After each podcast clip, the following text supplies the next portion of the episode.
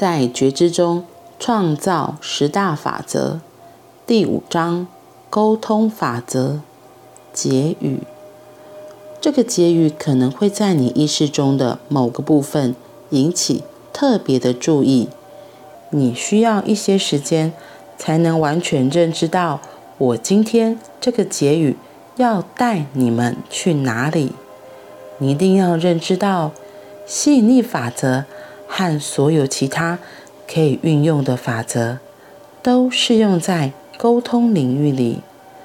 当你允许你和别人的沟通或别人和你的沟通在地球上的超意识，意识是说它一直不断的有杂音里发生。当那个意识容许你的沟通被一个你觉得无法掌控的力量引导，那么你真的是失控了。我的建议是，经由界定你的沟通，经由界定你使用它来产生我们所谓的意愿和言辞的意念，你开始意识到你有那么大的掌控力，以至于有时有完全的吓到人类的可能性。我要讲一些东西，让你非常清楚的知道，你不会有超越你在目前这个时刻给自己所设定的潜能。我想说的是，作为人类，你可以在这个物质界游历，并且也能够进入其他领域。身为人类，你可以在物质层面运作，也能够体验和你的高我正在体验的一样的部分。你不会被你的自我系统限制住，你是被自我系统指引的。自我系统从你的沟通意愿里，在那个沟通层次上，你们人类可以到达你们所选择的任何一种意识状态里，得到直接的资讯。如我们一直要让你们明了，你们是光的存有，你们不是一个物质界的经验，你们是在体验一个物质界的经历。你们的旅程因为你们建立的一个人类的身体而更完满。在设立这个人类的身体时，你们并没有设定界限，除非你做另外的选择。你的沟通将会开始把你往一个方向移动，在那个地方，那些层次会自动的被往前推。往前推，简单的说就是，你会把一生中所期待的很多限制消融掉。在你赋予他们实相之前，他们是没有实相的。你以前选择允许你的高我让你在你想要的方向里打转，因为你那时候没有透过沟通引导你的高我到你想要的结果里。我今天要给你钥匙，他们可以揭开人类灵性的本质。我还给你这个人类灵性的本质是要了解爱，那种没有相对之物存在的爱。要了解这个就是要明了，你当下的了知和震动是和造物者本身的爱和谐一致的，因此你在这个层面并没有限制。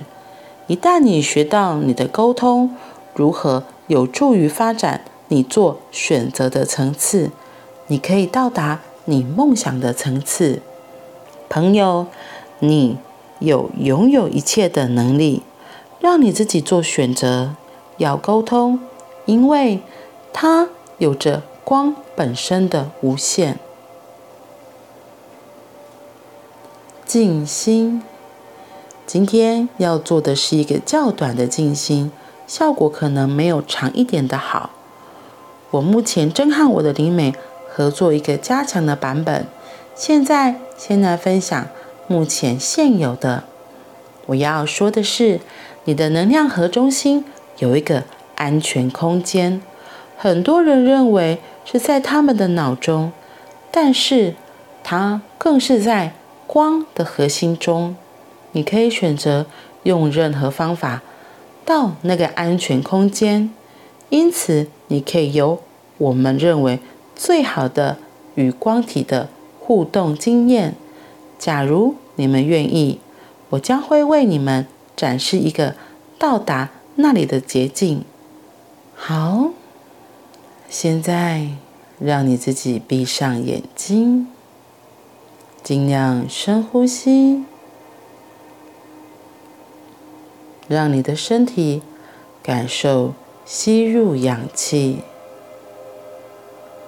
让自己感觉到肌肉放松，让身体开展进入光。在你面前想象一个画面，你走进一个很大的房间，房间里面放着一张很精致的会议桌，周围是6张很高的高背椅，所有的椅子都背向着你。我要邀请你在脑中轻轻地走向桌边，把椅子转过来，让自己坐下。然后我要你在爱的光中转身，面对桌子的中央，召请你的高我在此刻加入你。请你的高我坐在剩下的5张椅子其中的1张。当椅子转过来面对你的时候，不管你看到什么，那都是你的心智和光的选择。它可能是你的样子的精密复制，或者是你的高我最真实的形式，光的世界。当他转身时，你将与你的本质我面对面。那是一个你最高振动的样子，它把你和这个物质旅程的源头连接着。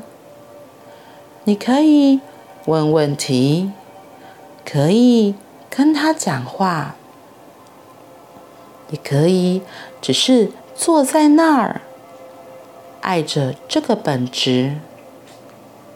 假如你仔细看，高我几乎总是带着某些人一起来。